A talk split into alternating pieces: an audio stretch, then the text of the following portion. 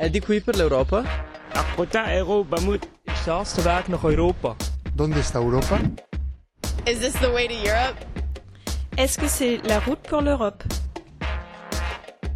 Velkommen til. Du lytter til Eurotropolis, som i dag skal handle om Brexit. Mit navn er Mathias Lund Schøtz, og jeg er chefredaktør på Brainfood, som udgiver podcasten Eurotropolis. Og overfor mig står Ida Synesvæt, og du kan jo lige sige, hvem du er. Folk kender dig måske efterhånden. Jamen, øh, tak Mathias. Øh, Jeg hedder som sagt Ida Synerstvedt, og øh, jeg er EU-kommentator på Eurotropolis, og så arbejder jeg som embedsmand i centraladministrationen ved siden af. Yes, og vi skal snakke Brexit nu, og der hvor vi står lige, øh, som vi taler her øh, tirsdag morgen, det er jo på torsdag, at øh, selve afstemningen finder sted. Der kan man øh, se på tallene af, ifølge Financial Times, som har lavet en øh, analyse af de seneste meningsmålinger, at 44% står på remain, altså på at blive i EU, og 44% står på at leave, altså at forlade øh, EU, mens 11% er uafklaret. Øhm, det vil sige, det er jo meget, meget spændende. Jamen, øh, det er det. Altså, det er et dødt løb, og der er ikke rigtig nogen, der kan, der kan sige, hvad, hvad der kommer til at ske.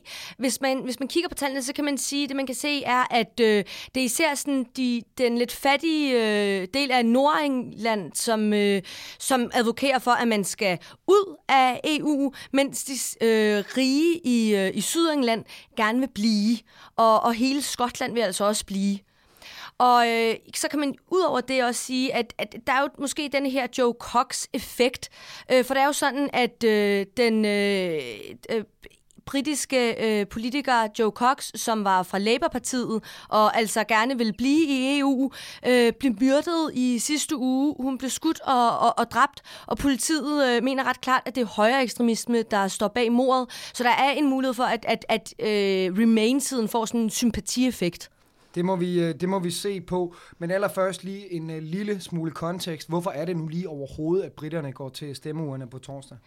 Jamen det er jo fordi, at øh, dengang der var, der var valgkampen om premierministerposten øh, i, i Storbritannien sidste år, jamen øh, så lovede øh, David Cameron britterne, at de ville få lov til at stemme om EU-medlemskab, hvis han blev valgt. Og øh, det, det gjorde han jo så, kan man sige, altså blev valgt. Og øh, de skulle så stemme på baggrund af en genforhandlet aftale, som David Cameron skulle lave med resten af EU-lederne øh, omkring, øh, omkring britternes vilkår i EU. Og så har David Cameron været frem og tilbage til Bruxelles en masse gange, og han har, har lavet et nyt øh, grundlag, som så er det, de stemmer om på torsdag. Ja, det er det. Øh, det er det, og det handler især om, om noget med i forhold til immigration og fri bevægelighed og, og velfærdsydelser øh, øh, til andre EU-borgere end, øh, end, end britter. Godt. Og hvis vi så vender tilbage til øh, Storbritannien, så kan man sige, Remain-kampagnen har været øh, lidt svær at få ud over rampen. Er der mange, der har peget på mange analytikere og kommentatorer, der har sagt, at den har været svær at få, få op i gear. Hvorfor er det svært at føre sådan en Remain-kampagne? Jamen, det er sindssygt svært, fordi selvom David Cameron har fået lavet denne her aftale øh, med, med resten af EU om, at britterne skal have øh, nogle lidt særlige vilkår, og og man skal lave nogle nye initiativer, øh, så har øh, Cameron altså hele sin tid som øh, premierminister i Storbritannien udtalt sig utrolig EU-kritisk. Været sindssygt skeptisk over for det europæiske samarbejde, især også over for, øh, for Juncker, som er formand for øh, kommissionen. Øhm, og der er ikke rigtig nogen til at føre Remain-kampagnen internt i det konservative parti, altså som, som David Cameron jo leder. Øhm, der er David Cameron øh, advokerer jo for, at, at britterne skal blive i EU, men altså hans egen justitsminister, Michael Gove, øh, han er på leave-siden. Altså, det er jo helt vildt. Altså, prøv at forestille dig, at, øh, at vi havde en afstemning herhjemme, og Lars Lykke sagde, øh, ja, vi skal blive i EU, og Søren Pind så gik ud og sagde, nej, vi skal ud af EU. Nu kan man måske godt lige præcis forestille sig det med Søren Pind, men lad nu det ligge. Øh, har det også noget at gøre med, at det simpelthen er øh, ganske enkelt sværere at argumentere for status quo? Øhm, jamen, altså, det kommer lidt an på, hvad du, hvad du mener med status quo. Altså, britterne er generelt ret EU-skeptiske. De har et meget ambivalent forhold til EU. Der er også mange af de britiske medier, øh, der er EU-skeptiske. Mange af de hverdagsmedier, øh, altså hvis vi ser bort fra Financial Times for eksempel, øh, og The Economist, men, men nogle af tabloidaviserne er sindssygt EU-skeptiske. Og hvad bunder den her EU-skepsis i? Jamen, altså, altså, som jeg var inde på før, så har britterne altid haft et, øh, et, et meget øh, sådan ambivalent forhold til EU. De havde meget svært ved at komme ind i EU, fordi de blev øh, blokeret, øh, blokeret af Charles de Gaulle, øh, dengang han var, øh, de, de, dengang, øh, han var præsident, øh, og, og kom så først ind i 73. Og altså, man kan sige, at den her EU-skepsis kulminerede ligesom også under Thatcher, øh, som, jo, øh, som jo mente, at EU var centralstyret, og øh, det var de der ikke folkevalgte, der sad nede i Bruxelles og bestemte over alle de andre lande, og det var jo et også øh, hamrende socialistisk øh, projekt. Øhm, og, og altså, hun var jo så EU-kritisk, at det faktisk endte med, at hun blev nødt til at gå af på grund af sin EU-skepsis. Øhm, så havde de en overgang, hvor at, at, at under Blair, at, at de ligesom fik en lidt mere EU-positiv tilgang, men nu her også med flygtningekrisen og med den her debat omkring velfærdsydelser til andre EU-borgere, så er man altså øh, så er man blevet sindssygt EU-skeptisk igen. Ja, og det her med velfærdslyder, øh, velfærdsydelser til andre EU-borgere er jo en af grundene til, at vi i hvert fald kigger på det her fra Danmark, og særligt den øh, danske højrefløj er opmærksom på, hvad der foregår. Øh, men lad os prøve at kigge lidt på, hvad konsekvenserne bliver, hvis øh, britterne de vælger at forlade EU på torsdag. Hvad er de, hvad er de største konsekvenser? Altså, det, det er svært at, altså, det, det, det er svært at, at give et helt nøgternt overblik, men man kan sige, at der er, der er flere analyser, blandt andet fra OECD, der, der peger på, at det vil altså have negative konsekvenser for britisk økonomi. Øh, økonomisk vil man tabe på det, og det er jo fordi, at, at øh, Storbritannien eksporterer sindssygt meget til de andre EU-lande, øh, blandt andet, og altså hele britisk erhvervsliv er, er meget bundet op øh, på EU på den måde. Så, så der vil være et, altså et økonomisk tab for, for britterne i, i, i den forstand højst sandsynligt. Øhm, Hvis vi skal gøre det lidt, øh, lidt lavpraktisk og kigge på øh, for eksempel studerende, jeg ved, du har nogle interessante betragtninger med om det. Hvad vil, hvad vil konsekvenserne være for eksempelvis danske studerende, som ønsker at studere i Storbritannien? Jamen altså, hvis vi så så, hvis vi så lige trækker perspektivet til Danmark, jamen, så kan man sige, det har jo også, eller til, til alle andre EU-lande, det får jo også nogle konsekvenser i forhold til, at vi er vant til at, at, at, at have nogle øh, fordele som EU-borgere, når, når, når vi rejser til Storbritannien.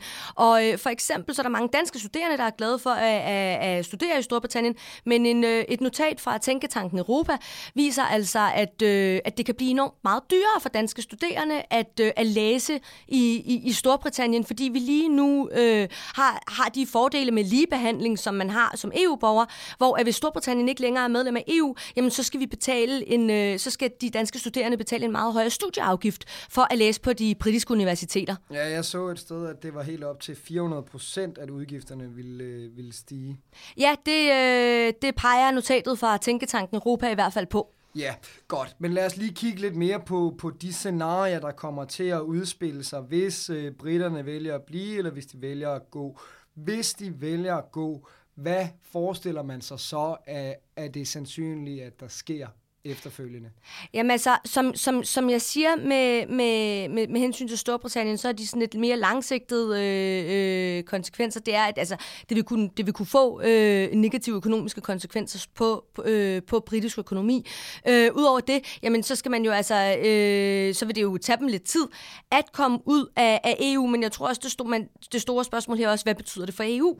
Øh, fordi det vil for alvor øh, for EU ud i en, øh, i en identitets verdenskrig af dimensioner, for man har ligesom aldrig prøvet i alle de år, øh, det her samarbejde har eksisteret, har man jo aldrig prøvet, at der var et land, der simpelthen trak sig ud før.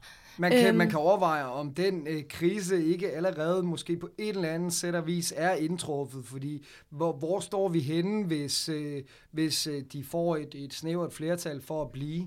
Jamen altså, man, øh, du har fuldstændig ret. Altså selv hvis britterne bliver, så, så er der en identitetskrise i EU. Det er der slet ingen tvivl om. Altså det er et spørgsmål om alvoret af den, kan man sige. Den er alvorlig lige meget hvad. Men, men hvis de trækker sig ud, øh, så, altså, så vil der være en risiko for, at du skaber præcedens. Altså er der lige pludselig andre lande, der øh, begynder at trække sig ud mister projektet fuldstændig sin legitimitet. Øhm, selv hvis de bliver, kan man sige så ja, så er det skældsættende, at der er et land, der har skulle stemme om deres medlemskab, og de faktisk har fået øh, denne her aftale, som jo så vil blive gældende, den aftale, som Cameron har forhandlet hjem øh, med, med resten af, af EU. Øhm, det er det på så børnepenge stå, og den slags ting. Ja, på børnepenge og den slags ting, og noget med, at man kan, man kan øh, at EU-landene kan lave sådan en advarsel til kommissionen, øh, lave sådan en rødt kort og sige, nej, vi vil simpelthen ikke have det her nye lovgivning. Øh, I foreslår øh, nogle, nogle lidt mere videregående regler for, hvordan man kan gøre det, end, end dem, man har i dag, kan man sige. Øh, og, og det er jo nogle, altså, det er jo en aftale, som der er, som den danske regering, øh, kan man sige, er interesseret i, bliver indført, netop også fordi vi har den her diskussion herhjemme, også øh, omkring, øh, omkring øh, velfærdsydelser til, til andre EU-borgere osv.